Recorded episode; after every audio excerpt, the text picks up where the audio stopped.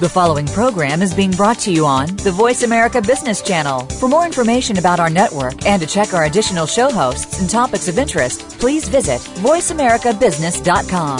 The Voice America Talk Radio Network is the worldwide leader in live Internet talk radio. Visit VoiceAmerica.com. The views and ideas expressed on the following program are strictly those of the host or guests and do not necessarily reflect the views and ideas held by the Voice America Talk Radio Network, its staff, and management.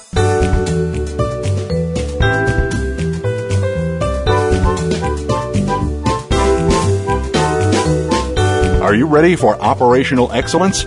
Welcome to the Visual Workplace, work that makes sense, where your host and visual workplace expert, Dr. Gwendolyn Galsworth, shares powerful visual principles and practices to optimize your operations and make them safer, faster, better, and far less costly. The Visual Workplace. You can't get to excellence without it. Now, here's Dr. Gwendolyn Galsworth. Hi, hi, this is Gwendolyn. Welcome to the Visual Workplace. I'm Gwendolyn Galsworth. I'm your host this week on our weekly radio show about letting the workplace speak.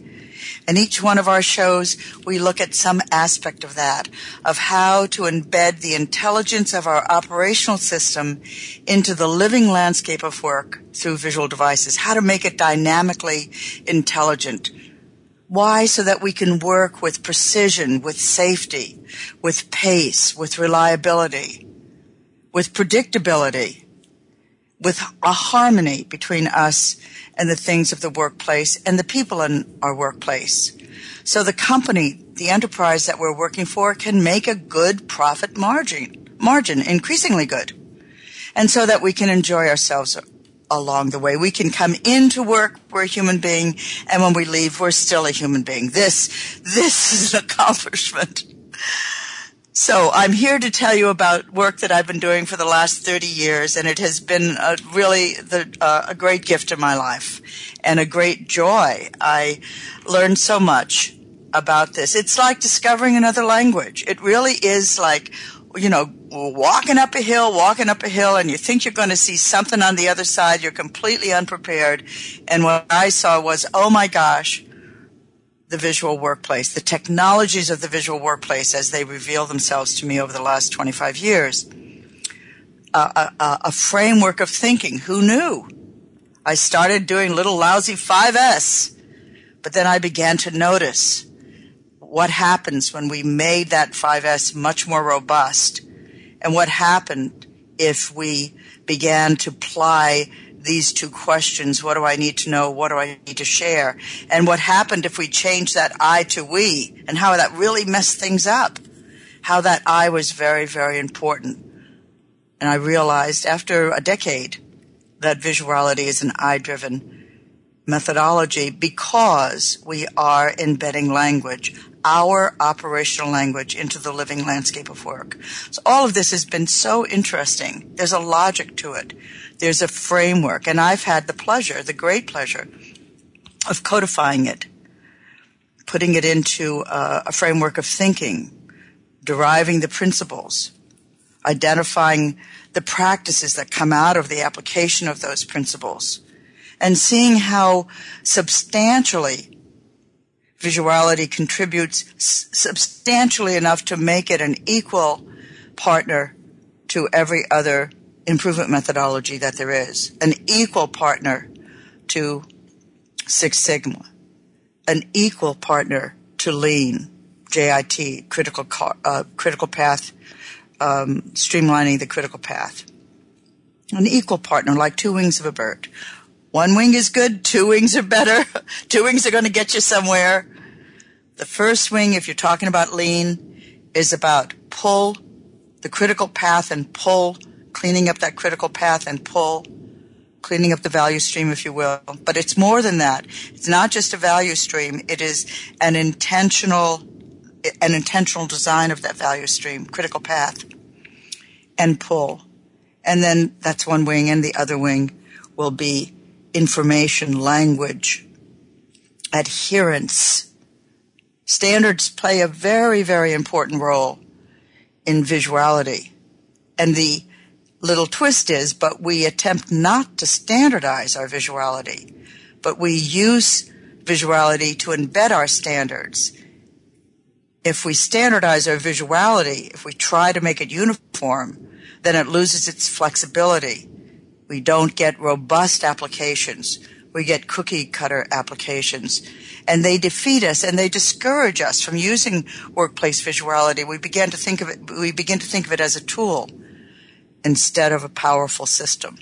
Beyond that, a powerful system of systems. And in fact, the very ground in which our operational systems exist. And that's what I mean by the embedding part. We're embedding the intelligence. And I just, I'm going to Australia next week. Oh no, I've been to Australia. I'm sorry. This is a pre-record. I beg your pardon. I get so confused with my timeline. I've been to Australia by the time you hear this. but at any rate, there's a, we're doing our first master class in Australia for people who want to get into advanced visuality and also really, really, really look closely and implementing for success, one could say. And there's a member of the uh, lean um, construction industry coming to see how visuality could work out. We all we already know that lean can help the construction industry, and now how can visuality really amp it up? So it's all very very interesting. We're going to continue this week with what we were looking at last week, which is leadership, but an in depth uh, look at leadership, leadership and the inversion of power. And what I'm going to be doing this, uh, you know, we're now in our second year together, and what uh, I'm going to be doing is taking deeper looks at everything. Uh, you have had 50 weeks of a primer of, uh, you know, all of the basic tutorials. This is the way the system works 50, 50 hours of that. And now what I wanted, and I gave you a pretty good articulation of that, but now I want to go into uh, some components of that much more deeply and much more completely. I think the discussion is interesting, and I want to share what I've been discovering um, as these pieces have fallen into place, the depth that's been revealed to me about how visuality works and how useful it is and how very, very uh, hum- human it is, how much we need it as human beings. So last week we were looking at leadership and the uh, power inversion.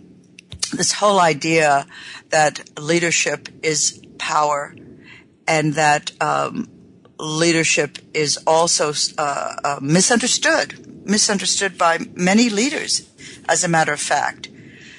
Uh, so I introduced a kind of a my paradigm for thinking about leadership, and um, I want to also, if you want to see this discussion in print, uh, it's the third chapter of my book, Visual Workplace, Visual Thinking. It's a really good book. It has a blue neutron on the cover. When I asked the designer to make me a cover for Visual Workplace, Visual Thinking, he showed me a um, a cart moving a material handling cart. And I'm thinking, oh my goodness, how can we kind of get away from this literalness? And I said, give me something cosmic on the cover. So he gave me a blue neutron and it's beautiful. It works perfectly.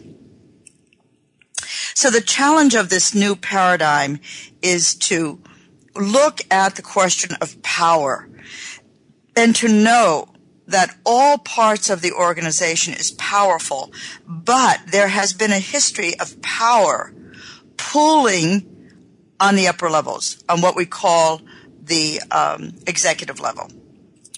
And this is all often characterized by a pyramid that is standing there, top down pyramid, with the boss at the top by way of review, and with us underlings on the bottom, and we're there to obey the boss, and the boss is there to di- direct us, to tell us what to do with our hands and our feet, and we are they, there to obey. It's been called the obedience model, it's been called the paternalistic model, it's been called the colonial model, the command and control model, and the military model. It is a very, you know, top-down powerful.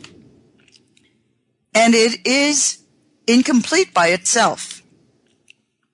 So I talked about that last week, and I put in contrast to it another pyramid, but this one, as you might anticipate, is standing on its head.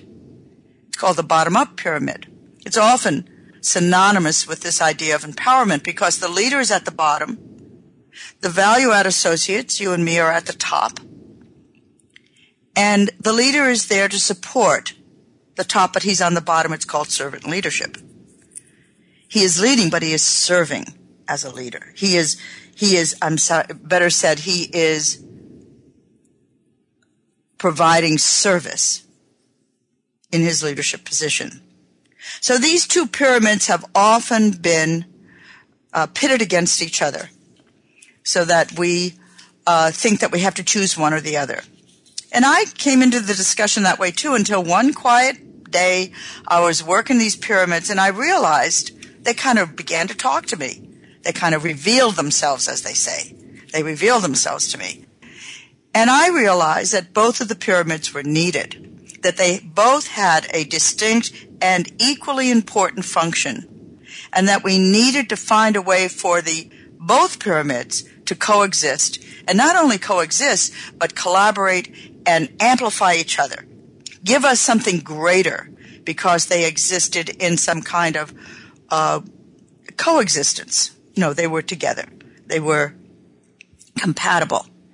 And as I looked at these pyramids, as I told you last week, I realized that they really portrayed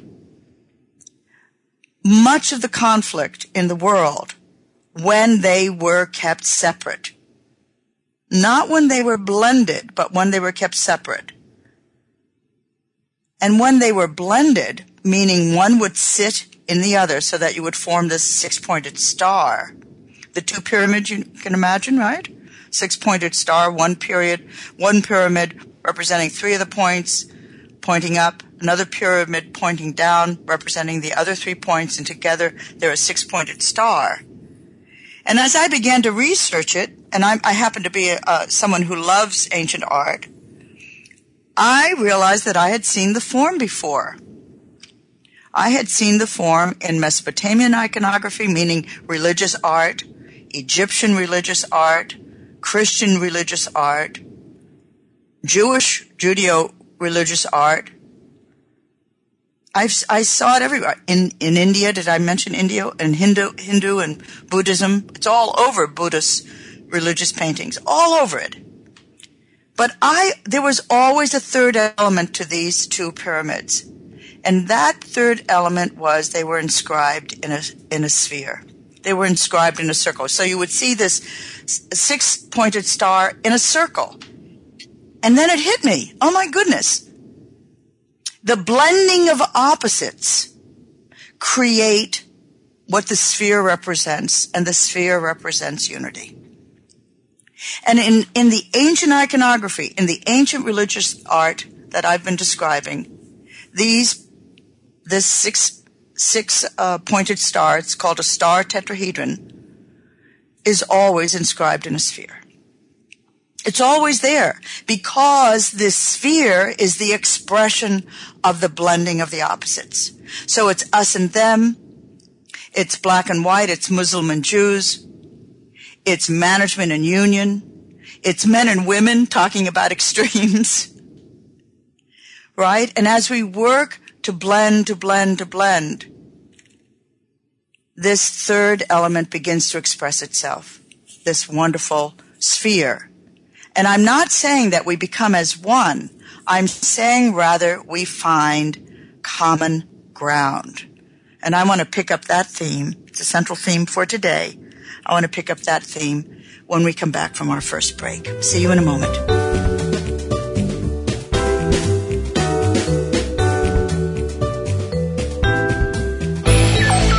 Future of online TV is here.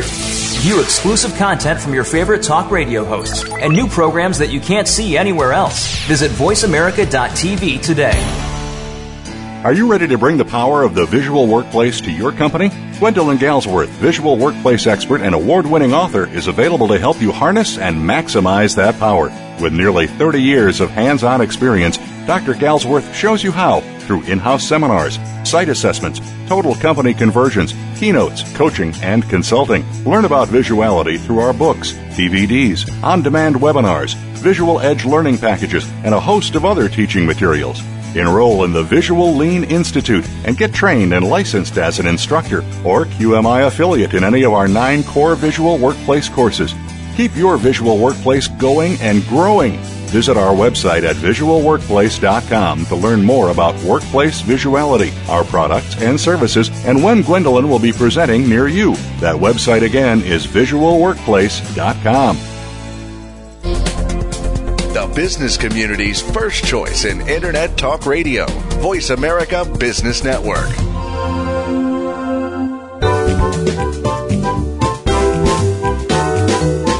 You're listening to The Visual Workplace Work That Makes Sense with Dr. Gwendolyn Galsworth. If you have a question or comment about today's program, please call 1 866 472 5790. That's toll free 1 866 472 5790. Or send an email to radio at visualworkplace.com. Now, back to the program. Hi, it's Gwendolyn. Welcome back to the second segment of the Visual Workplace. I'm really glad you're here today. Thank you for joining me. We're in the discussion of blending opposites. We're in the bigger discussion of leadership and how and what does power mean in terms of the enterprise. And you and and and so with these opposites, the bottom up pyramid and the top down pyramid, what you actually have is equality, but a different position. It's only position that creates the difference between a top down and a bottom up. But one of the things that I discovered in thinking about this a whole lot when I was writing this blue book, the one with the blue neutron on the cover, is I asked myself, where is the power before empowerment?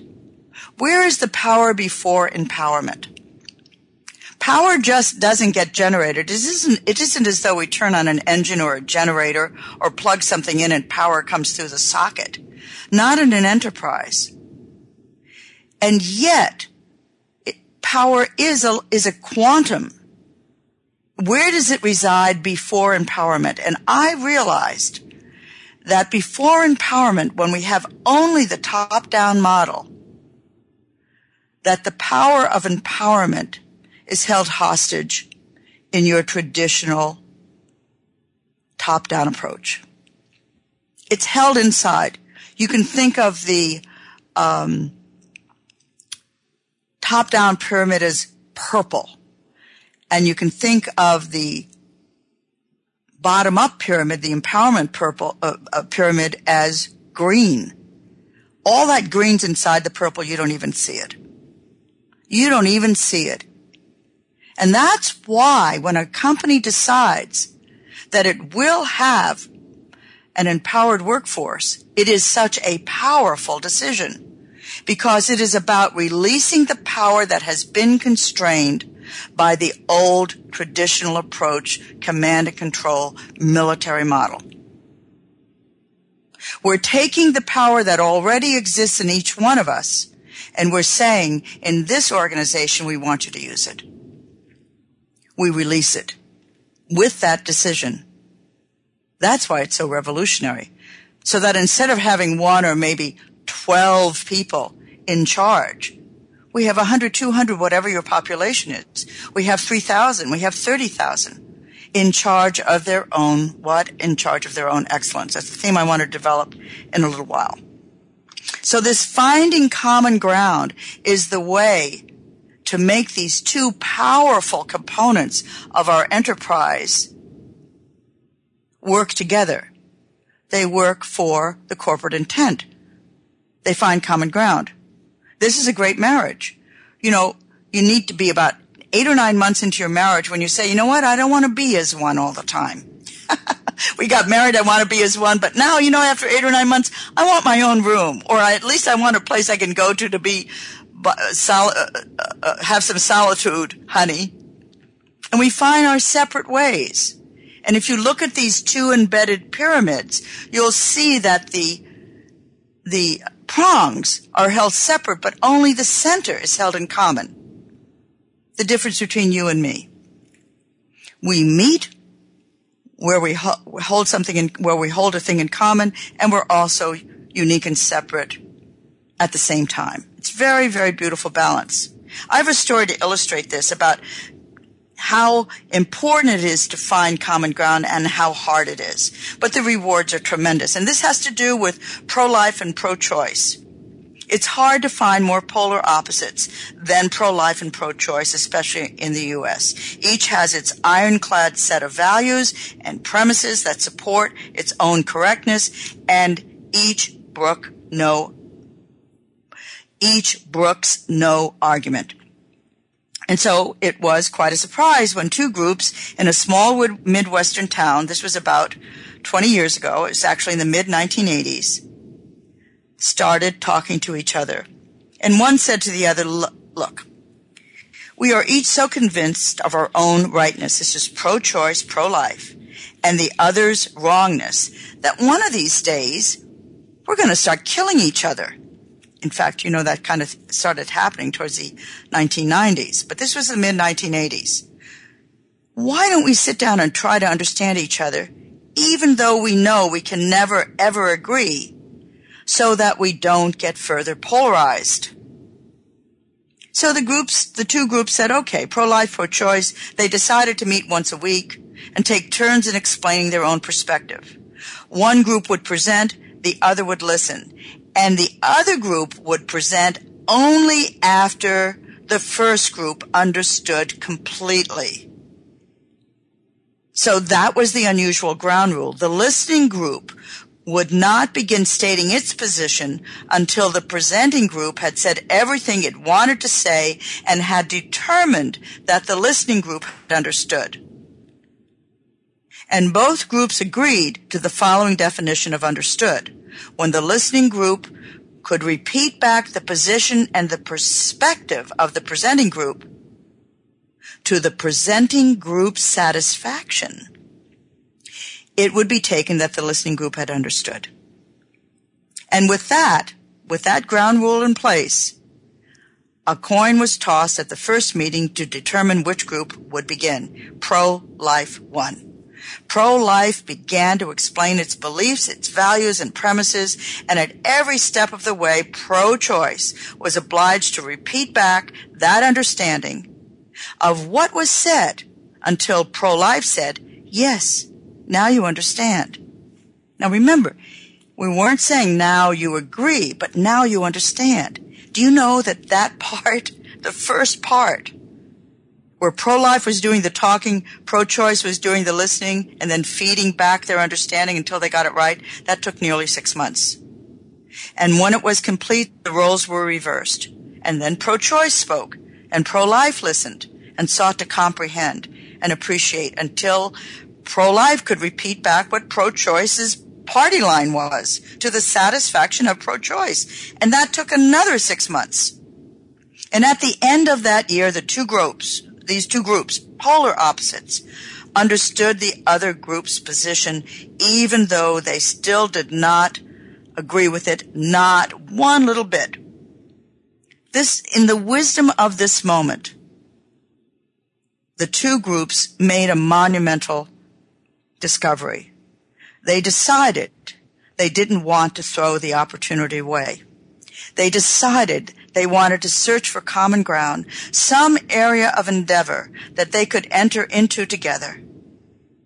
And yet, and so there was another conversation, and they realized that they both had an abiding interest in the welfare of children. And they began to meet once a month to work together on children's projects very, very inspiring. But there are several lessons here. And one of them is, it takes a while. It's hard work. It's hard work to feel your rightness and feel the other person's wrongness and determine that it's more important for you to figure out, for both of you to figure out how to live on the planet together. To to decide it is better not to try to eliminate the problem by eliminating the person is a novel idea, but rather to understand and not be obliged to agree. The two groups kept their differences and held to them fiercely, but they found common ground. That is the center of these two opposite pyramids, seemingly opposite pyramids. And they arrived at enough agreement for them to move forward together, at least on this one issue of mutual interest. Finding common ground.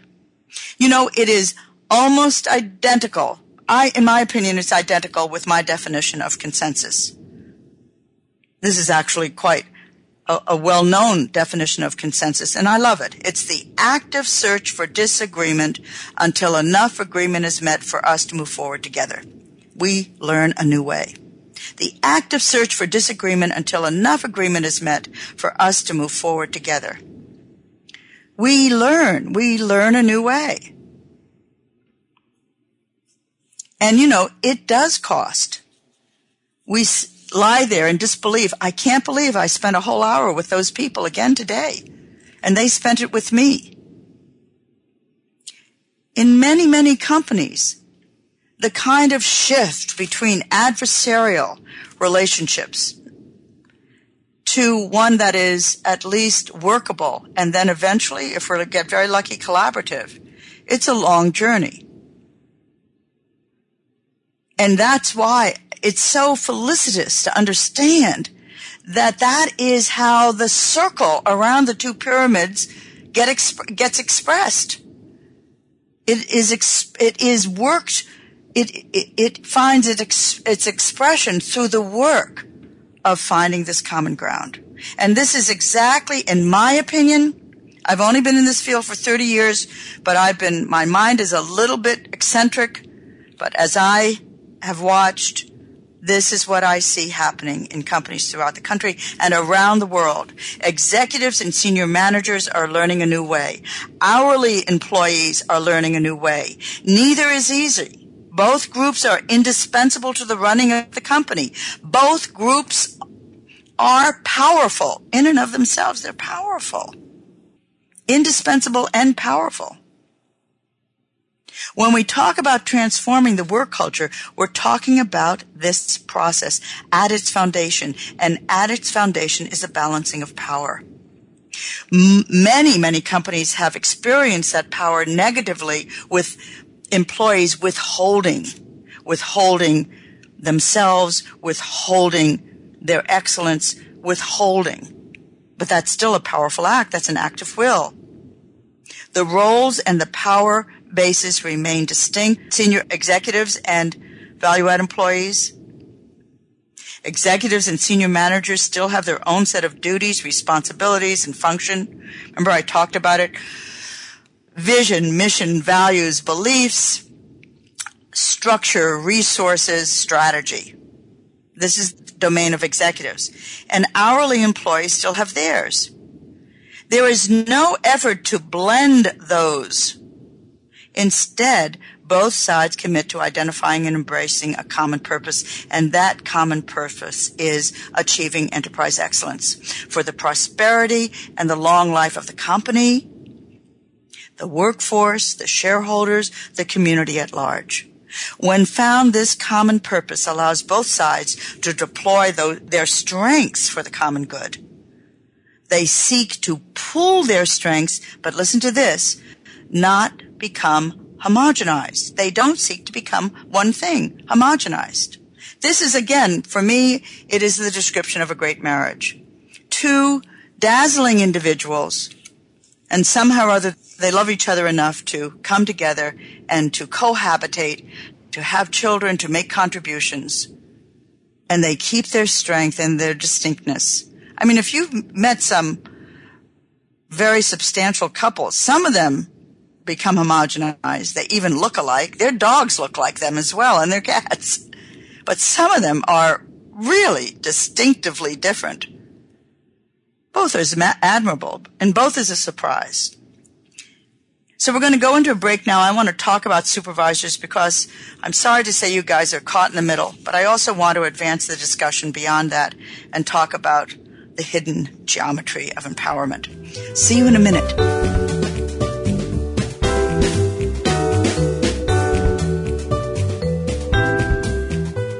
Follow us on Twitter at VoiceAmericaTRN. Get the lowdown on guests, new shows, and your favorites. That's Voice America TRN. Are you ready to bring the power of the visual workplace to your company? Gwendolyn Galsworth, visual workplace expert and award winning author, is available to help you harness and maximize that power.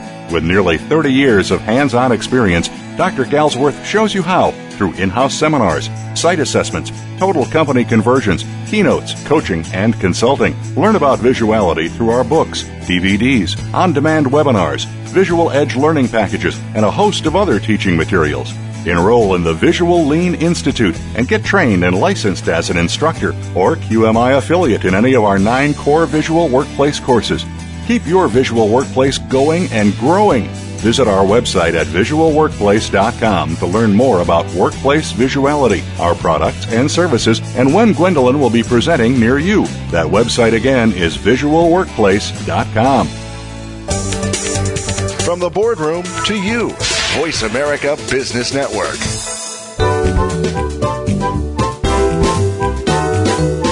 You're listening to The Visual Workplace Work That Makes Sense with Dr. Gwendolyn Galsworth. If you have a question or comment about today's program, please call 1 866 472 5790. That's toll free 1 866 472 5790. Or send an email to radio at visualworkplace.com. Now, back to the program. Hi, it's Gwendolyn. You're at the Visual Workplace. I was chomping at the bit to come back because I want to continue this discussion while it's ripe in your mind. So we're talking about the balancing of power when we have executives, senior managers, hourly employees make an effort to identify their common purpose, find their common purpose, and yet, and deploy their strengths for the common good, and yet remain distinct. But you know what? There's another group, another player in this shifting balance that don't have that much flexibility. Middle managers and supervisors. Union leaders are included. These employees are the translation point of the change. They are carrying messages back and forth between the top and the bottom the bottom and the top. And they are operationalizing the new paradigm of power and empowerment but they, because they're the translation point, they're really caught in the middle. They're neither fish nor fowl. They're not an apple. They're not an orange. It's not an easy task. The goals of the general and the foot soldier are clearly defined, but the lieutenants and sergeants have to make them, make those goals happen. Theirs is a role of support and coaching and influencing. Traditionally speaking, middle managers and supervisors are the problem solvers of the enterprise. And God bless every single one of you. But most of the time, the problems are not theirs. They are inherited from the generals and the foot soldiers. And both groups are expecting solutions, and they're expecting them now. hmm? Supervisors and, and managers have been greatly neglected in this great transformation, I will tell you. I've developed a uh, um, a methodology or kind of a, a, paradigm of thinking called becoming a a leader of improvement, and it's for supervisors so they can begin to shift their identity. But God bless you, every single one of you. You're caught in the middle. You're caught in the middle in the traditional organization, and you are also caught in the middle in the new organization, though your role is beginning to shift. Caught in the middle because you are the transition point between the two. Okay? And there is a specific set of visual workplace technologies that are designed to help supervisors and managers and beyond. But the inversion must be initiated first. The inversion meaning, okay, let me describe this to you. Well, I'm going to be more linear about it. Let me map it out. Let's talk about the hidden geometry. The top-down pyramid is the starting point for the process of converting the work culture. That is the command and control pyramid. And that's because companies that need to convert are by definition functioning from the top down mod- model. That's why they need to convert. They could have never gone into business or stay in business for very long without a top-down command and control model. Command and control is the make decision, get things done line of attack. It requires action. And yet, when we study this form closely, as I said before, we see that the top-down pyramid contains another one. Just inside that pyramid is the empowerment one. Dormant, waiting, powerful, but only powerful, but only in its potential. The bottom up pyramid is embedded, it is hidden, it is imprisoned in the top down approach. This hidden geometry is both a seed and a promise, in my view. When we begin to see the shortcomings of the top down, or if you will, the obedience pyramid, we understand that the way to address these shortcomings is by inverting its power not subverting it. let me go on. It's going to be a little bit lyrical here, but this is has, how I see it. We turn to the workforce and in a sense we say, we still need obedience, but this time we want you to obey a deeper knowing than just the company's rules. We want you to find and then to listen to your inner drive for excellence. We want you to obey that. Yours is a new power mandate. Become a scientist of the process. Get to know it for yourself. Get informed. Get educated. And then get active in making it better. Now this is a variation on the theme of obedience, and it is closely akin to the refreshing definition of discipline that Albert Einstein provides us. I'm going to tell you how he defines discipline, and you will say to me, Gwendolyn, Oprah said that, not Albert Einstein. This is how he defines discipline. This is Albert Einstein. Discipline is remembering what you love. Oh my gosh. Discipline is remembering what you love. So we asked Al, hey Al, Dr. Einstein, you know, you're so disciplined. Look at what you've done. You're such a great scientist. Tell us what discipline is for you. What is it? He says it's remembering what you love. And here we have, as an outcome, in a single phrase, a new culture. In Einstein's rendering, discipline is synonymous with ownership, engagement, alignment. He uses the word love as the umbrella for ownership, engagement, and alignment. Could it be that the premier physicist of our time and Time magazine's man of the century, he was the man of the 20th century, is proclaiming the power of love in the workplace, and that is exactly the case. When we love what we are doing, we do not need to be reminded, prodded, micromanaged, micromanaged, or threatened. We simply do it. If we are blocked from doing it temporarily, we find a way around that obstruction and we do it anyway. Why? Because we love it. We want to get back to it. It feeds us. And I will tell you, that is what I see is happening.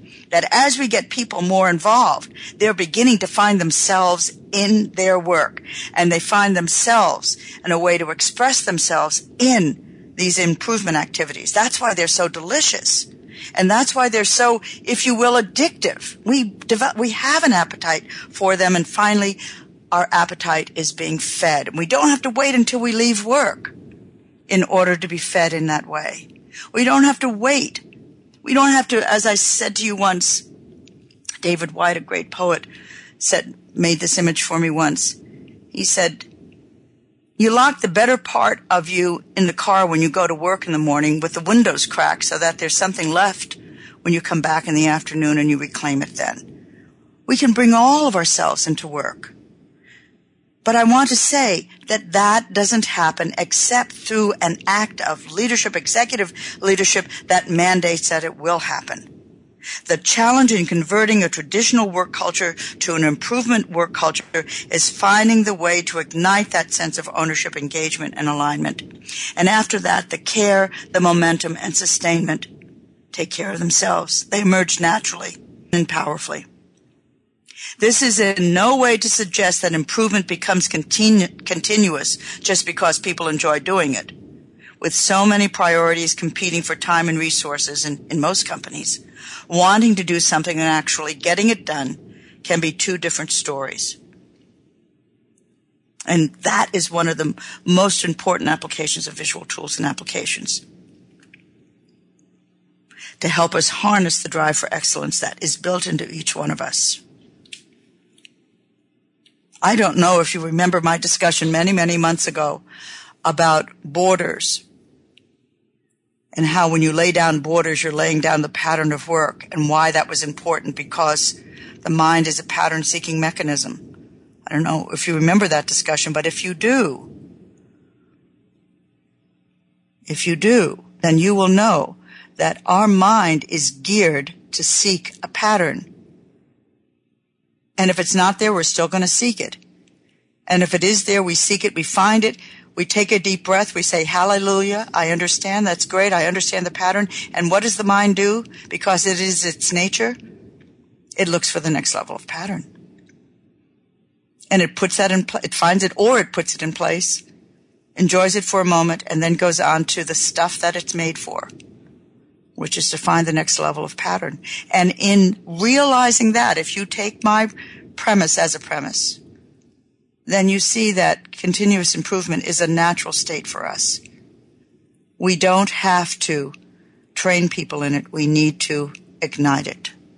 This isn't to say that we don't need structures to support it, but it is a natural gift. It is in us. It is a gift that each of us has. Hmm? This is what I believe and this is what I've seen.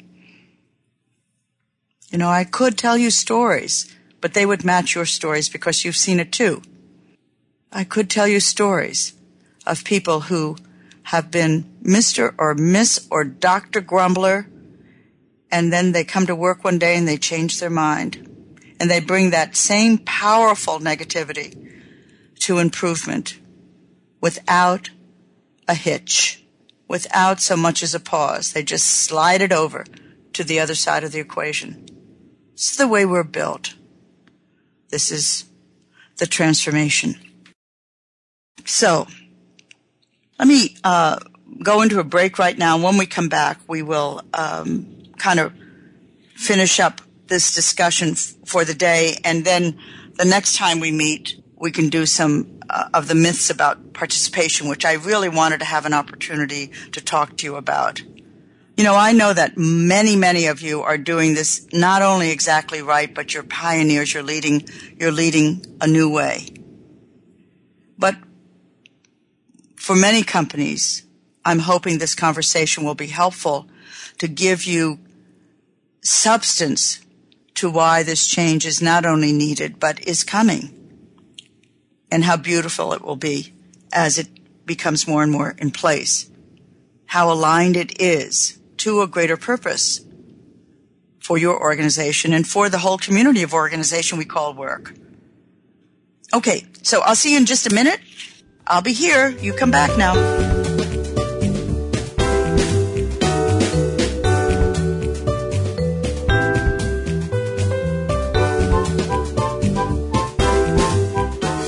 Making it easier to listen to the Voice America Talk Radio Network live wherever you go on iPhone, Blackberry, or Android. Download it from the Apple iTunes App Store, Blackberry App World, or Android Market.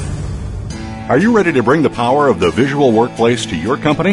Gwendolyn Galsworth, visual workplace expert and award winning author, is available to help you harness and maximize that power. With nearly 30 years of hands on experience, Dr. Galsworth shows you how through in house seminars, site assessments, total company conversions, keynotes, coaching, and consulting. Learn about visuality through our books, DVDs, on demand webinars, visual edge learning packages, and a host of other teaching materials. Enroll in the Visual Lean Institute and get trained and licensed as an instructor or QMI affiliate in any of our nine core visual workplace courses. Keep your visual workplace going and growing Visit our website at visualworkplace.com to learn more about workplace visuality, our products and services, and when Gwendolyn will be presenting near you. That website again is visualworkplace.com. When it comes to business, you'll find the experts here. Voice America Business Network.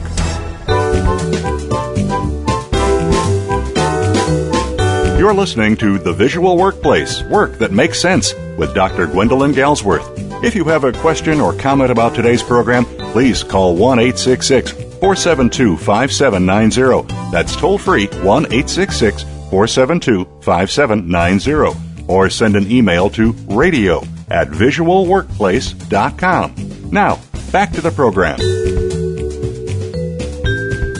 Hi, it's Gwendolyn. Welcome to the final segment of today's show. We're looking at leadership and the inversion of power. And uh, I think I probably want to. Um, no, I think I'll wait. I got a little poem for you. We'll see if we have time. I wonder if I've read it to you before. It's one of my favorite poems.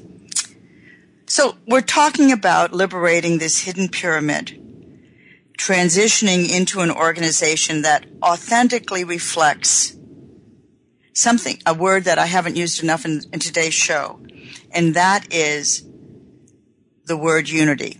When those two opposing pyramids become moved to being seated one on the other, this circle is, this circle is expressed, this sphere, this star tetrahedron inscribed in a sphere is expressed and that sphere is the ancient symbol for unity. And I hope it's clearer to you. I know the radio has a little bit of limitation, but you know, it also frees our imagination.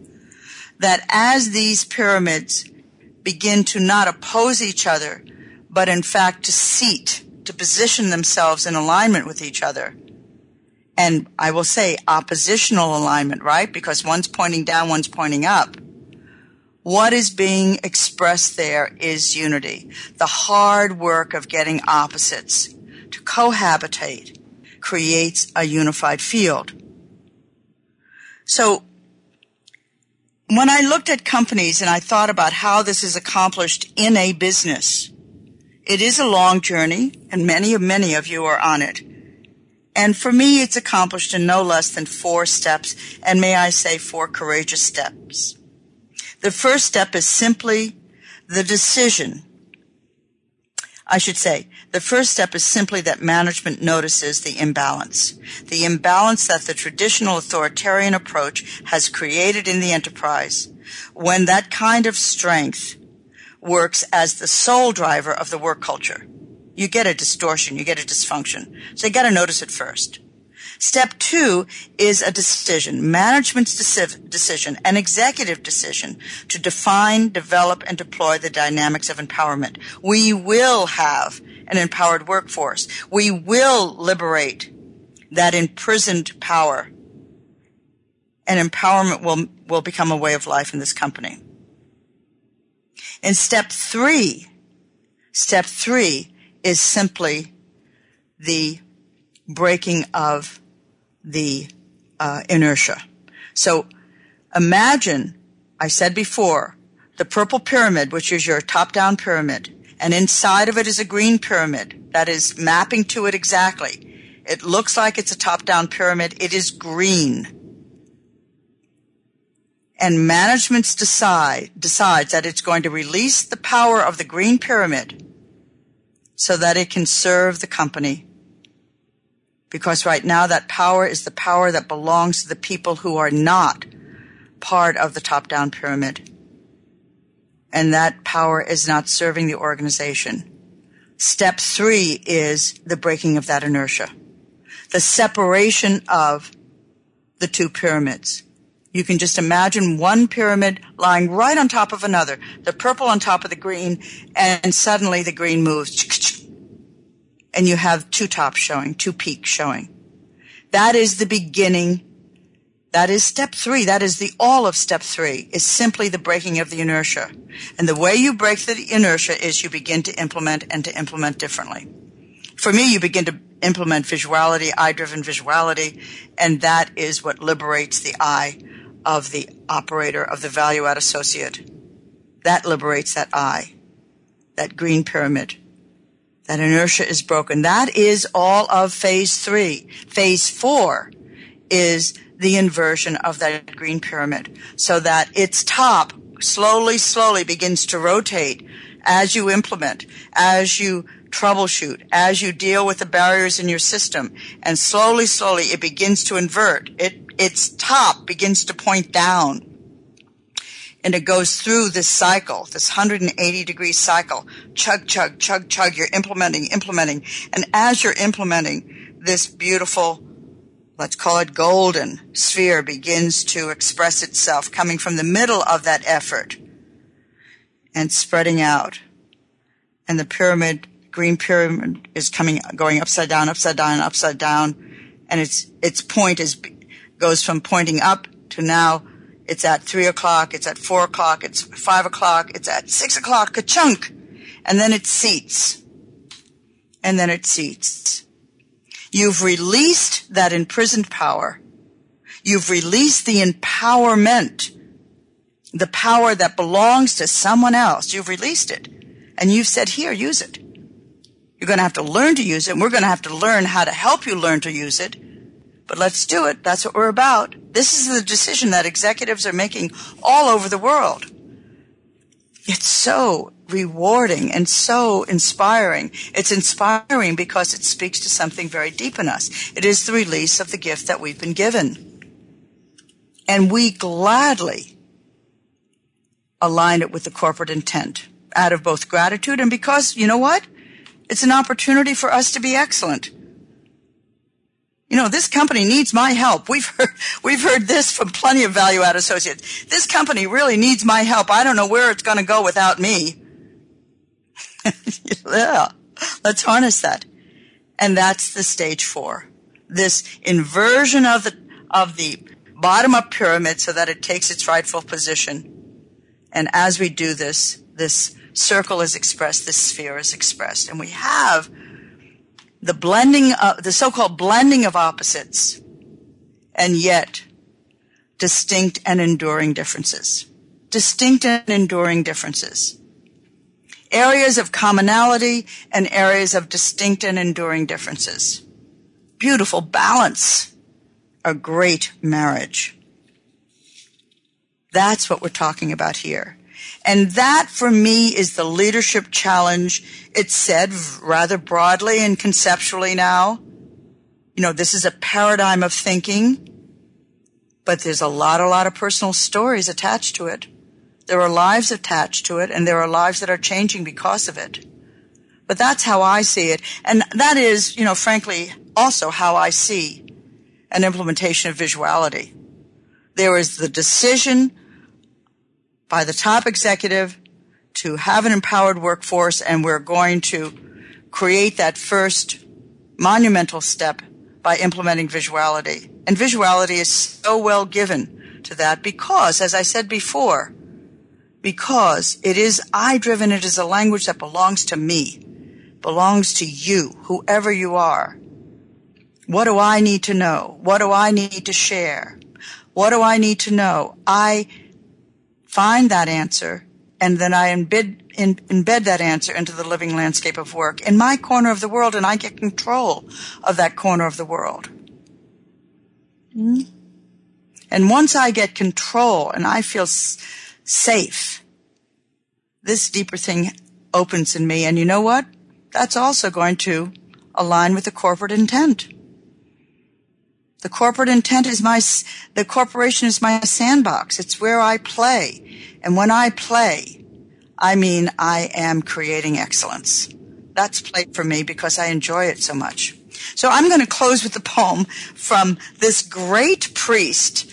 He was born in 1844, died in 1849, a young man.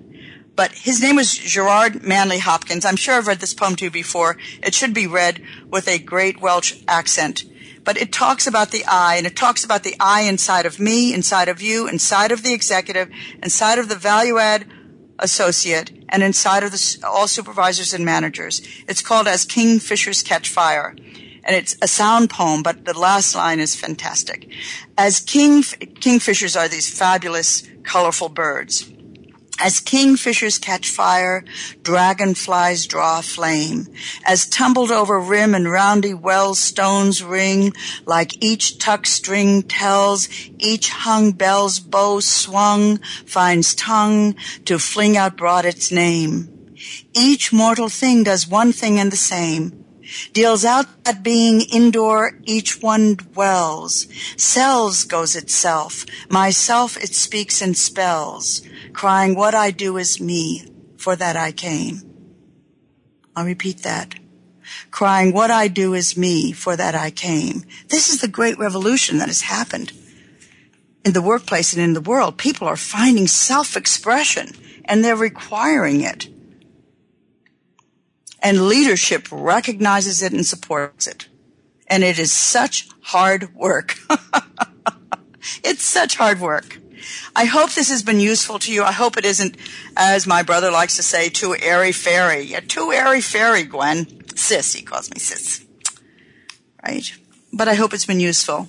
Please let me know. You've got my email, radio at visualworkplace.com. I'm going to do one more uh, closing show on this, and then we're going to go into borders again. We're going to go back to the hard and um, hard and concrete stuff. Thank you very much. I've so enjoyed talking with you. This is Gwendolyn Galsworth, and I'm signing off. We appreciate your joining us this week for The Visual Workplace Work that Makes Sense. Please tune in for another episode next Tuesday at 7 p.m. Eastern Time, 4 p.m. Pacific, featuring your host, Dr. Gwendolyn Galsworth, on the Voice America Business Channel. Thanks again for listening.